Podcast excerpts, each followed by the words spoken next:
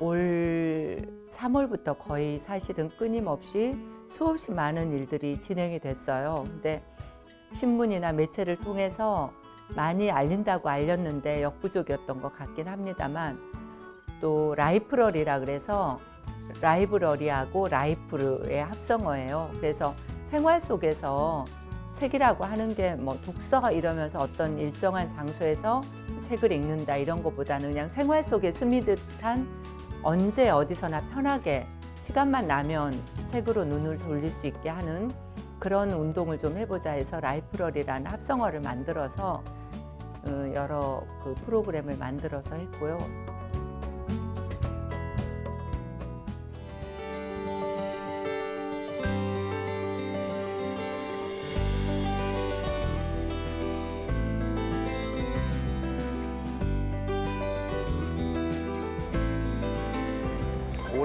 같은 경우는 에세이가 대세였고요. 그 주로 이제 자존감이나 뭐 나 같은 키워드로 문장으로 풀어 쓰는 제목들이 특히 눈에 많이 띄었어요. 사람들에게 직관적으로 요약하는 그런 제목을 한 문장의 형태로 이렇게 보여주는 것 같습니다. 그래서 문장형 제목들도 최근에 많이 늘었고요.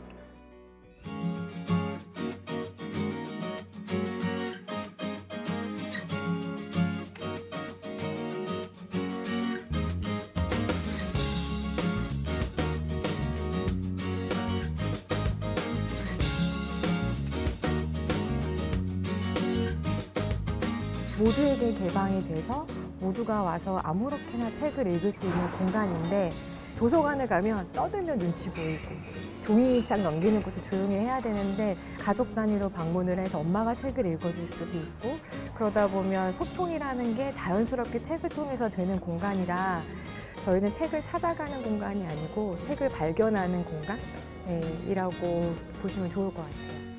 18년에는 소확행이었죠. 소확행이었는데 뭐 작지만 소소하고 확실한 행복이었는데 서로 의견을 공유하거나 생각을 나누는 기회가 부족했었던 것 같아요.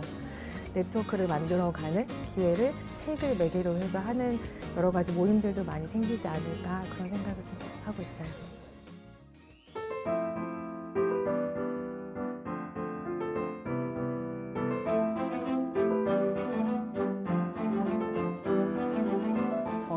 이제 고령화되고 있는 것을 어떻게 좀 막고자 이제 20, 30대 층을 좀 끌어들이고 싶다. 손쉽게 소비하는 게 사실 커피잖아요. 커피 시장 계속 늘어나고 있으니까. 그래서 커피 값으로 읽을 수 있는 소설이면 되게 좋겠다. 그래서 소비자가를 낮추고 그 대신에 또 흥미를 끌어야 되기 때문에 젊은 작가와 그다음에 일러스트레이터의 협업으로 인해서 단편을 한 권에 소장할 수 있게끔 저희가 봤을 때는 확실히 이런 공감대를 끌어낼 수 위로를 줄 수 있는 그런 에세이들이 잘 많이 읽히는 것 같고 그런 쪽으로 저희가 책을 계속 내고 있습니다. 그 중에서도 작가의 파워가 센 그러니까 미디어에 많이 노출이 되었거나 아니면 SNS에 많이 노출 팔로워가 많은 그런 국내 작가들 그러니까 작가 파워가 늘어났다고 저희는 세졌다고 생각하는데 근데 한 해 우리나라에서 출간되는 책 종이 7만에서 8만 종이라고 하는데요. 2018년도 책의 해. 네. 과연 어떤 책이 의미가 있었고 어떤 트렌드가 있었는지 네 분이 설명해 주시면 좋겠어요. 예. 예, 뭐 제가 먼저 하겠습니다. 네. 네. 예, 그래야 좀 할 얘기가 있을 것 같아서 네. 먼저 하시면 할 얘기가 바닥날 것 아, 또 같아요. 이렇게까지. 아, 그래야 먹고 살죠. 네. 아, 우선 제가 꼽고 싶은 키워드는 네 가지입니다. 네. 첫 번째는 이 방송에 나온 celeb들의 책이 강세였다는 네. 거고요. 두 번째는 소설 분야에서는 특히 히가시노 게이고라고 하는 네. 이 일본 작가가 지금 그 K문고나 뭐 이런 다른 인터넷 서점을 가시면 그 베스트셀러에 본인의 이름이 적힌 소설들을 몇 권이나 올려놓고 그러게 있습니다. 말이에요. 예. 제가 네, 네 작품 정도 올라간 거 맞아요. 봤어요. 그만큼 히가시노 게이고는 우리나라에서 하나의 브랜드가 됐다라고 네. 봐도 무방할 것 같고요. 네. 어, 세 번째는 페소아라는 네. 어, 이 포르투갈의 시인이 지금 한국에서 어, 재발견되고 예. 있습니다. 네. 뭐 시집뿐만 아니라 그 페소와 관련된 여행기도 출간이 음. 됐어요. 네. 그만큼 이 페소와 열풍에 대해서도 좀 짚고 넘어갈 필요가 있고 어, 네 번째는 여전히 에세이가 강세라는 겁니다. 음. 특히 뭐 죽고 싶지만 떡볶이는 먹고 싶어 같은 음. 예. 그거 패러디 진짜 많더라고요. 정말 많이 그죠? 됐잖아요. 네. 예. 저도 블로그 제목이 그걸 패러디한 아, 뭘, 뭐, 뭐예요? 죽고 싶지만 영화가 좋아서. 듣고 싶지만. 아, 예. 진짜 아니, 많더라고요. 그 개인의 내밀한 일상을 음. 그렇게 풀어낸 것들이 나도 그런데라는 어떤 공감대를 제목을 통해서 불러 일으키니까 지금 이 베스트셀러에 오른 게 아닌가 싶습니다. 아니 그 2004번째는 정말 트렌드가 확 바뀌었다고 생각이 되는 게 음. 저희 때는 사실 이런 제목이 나오면 어머 이게 뭐야? 뭐야, 뭐 맞아요. 이래, 이랬거든요. 근데 정말 요즘에는 이렇게 정확하게 문장으로 음. 마음을 표현을 하는 책들이 맞아요. 독자들에게 반응이 있는 것 있는 같아요. 예. 제가 기억나는 제목은요. 예. 하마터면 열심히 살 뻔했다. 아, 아. 그것도 네. 정말 맞아요. 제가 야. 이거 제목이 네. 야 참. 음. 예. 우리가 흔히 뼈를 때린다고 하죠. 아, 뼈를 때린다.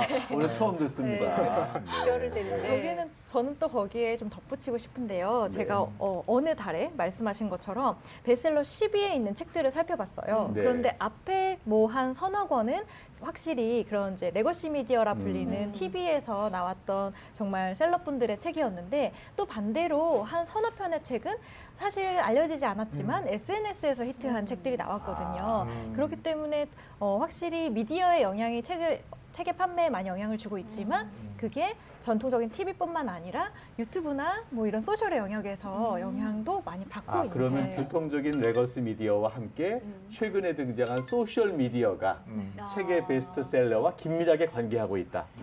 요쯤 하면 별다른 이견 없으시죠? 아니 저는 너무 재밌는 게요. 가장 뭐 대표적인 legacy 그 네. 미디어에 유일하게 남은 이 책 프로예요. 그렇죠. 한참 SNS를 통해서. 예, 부- 책 관련 음. 그 프로그램을 만들고 있는데 영향력 비교를 한번 해보면 우리가 지겠죠? 아니 아니 아니. 네, 저도 몇 가지 이제 특징을 생각을 해봤는데 프랑스에서 유행했던 살롱 문화가 한국에 굉장히 많이 퍼지면서 음. 맞아요. 그 살롱 문화라는 거는 어떤 같은 취미를 공유하는 사람들의 모임이잖아요. 예, 그런데 그 중에 가장 크게 이제 자리 잡고 있는 것이 이제 독서 모임이거든요. 음. 그리고 뭐 1인 출판사에서도 다양한 독서 모임을 또 만들어내고 있고 음. 뭐 제가 아는 분은 뭐 일주일에 한 10개 정도는 하시더라고요. 네. 독서 아니 돈 내고 하시더라고요. 그러니까 살롱 문화라는 네, 거는 네. 사실 이제 어, 공간을 중심으로 하는 것이기 음. 때문에 다 돈을 내고 하죠. 음. 그러니까 이게 굉장히 놀라운 사실이라고 생각을 하는데 네. 어, 영화도 마찬가지인데 이렇게 보는 사람들이 보는 거거든요. 아, 그래요? 네, 그렇죠. 그렇기 때문에 안 읽는 사람과 많이 읽는 사람, 뭐 살롱 아. 문화를 중심으로 음. 해서 많이 읽는 사람이 정말 이제 극과 극으로도 갈리, 갈리고 있구나라는 네. 그런 생각도 좀 들고요. 예. 아니 독서 네. 모임 얘기하셨는데 네. 중요한 건 그 책에 대한 얘기를 나누는 거기도 하지만 음. 동시에 그 책을 매개로 본인의 이야기를 정말 많이 맞아요. 털어놓고 싶어 하세요. 맞아요. 네. 이 책을 매개로 한 어, 이런 독서 모임이 또이 화랑이지 않나 그런 음. 생각을 해보게 돼요. 그게 확실히 예전에는 서점에 가서 내가 무슨 책을 볼까를 고른다든지 음. 뭐 친구들한테 추천을 받아서 책을 샀다면 지금은 소셜에서 다 경험을 하고 음. 이 책을 사야지 하고 서점으로 가서 구매를 하는 예. 게 많아진 것 예. 같아요. 그래서 구매 과정에서 경험이 굉장히 중요해지지 않았나라는 생각이 네. 해봅니다. 아, 너무 풍성한. 네. 기회가 안 올줄 그러게요. 알았어요. 아, 그럴 리가요. 저희는 꼭 드립니다. 예. 네, 저는 세 가지 좀 살아있는 이야기들, 삼활이라고 이름을 붙여봤는데요. 삼활. 예. 이 활 아니고요. 어, 저기 장명이 좋아요. 네, 장명이 좋아요. 좋아요. 네. 첫 번째 일활은요. 일활. 예. 할머니 작가들의 활약입니다. 할머니 어, 작가들이요? 할머니 작가. 네. 네. 이 확실히 노년, 노령화, 고령화 이런 사회가 되다 보니까 이 고령 작가들의 책들이 꾸준히 소개되고 있는데 네. 대표적인 거 몇 개만 말씀드리면요. 네. 일본의 정신과 의사가 예. 100세 때 쓴 책이 있어요. 아이고. 진짜요? 네. 와. 제목이 100살에는 되려나 균형 잡힌 마음.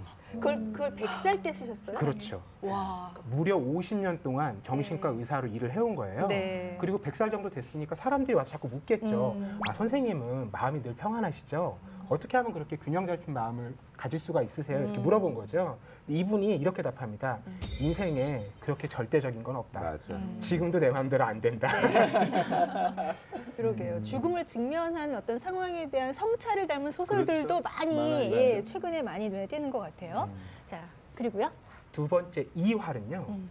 전문 직군 저자들의 활약이에요. 음. 대표적으로는 법관이나 의사들이 좀 있는데요. 네. 뭐 최근에 국민적인 관심을 모으고 있죠. 이국종 교수의 네. 골든 아워라든지 네.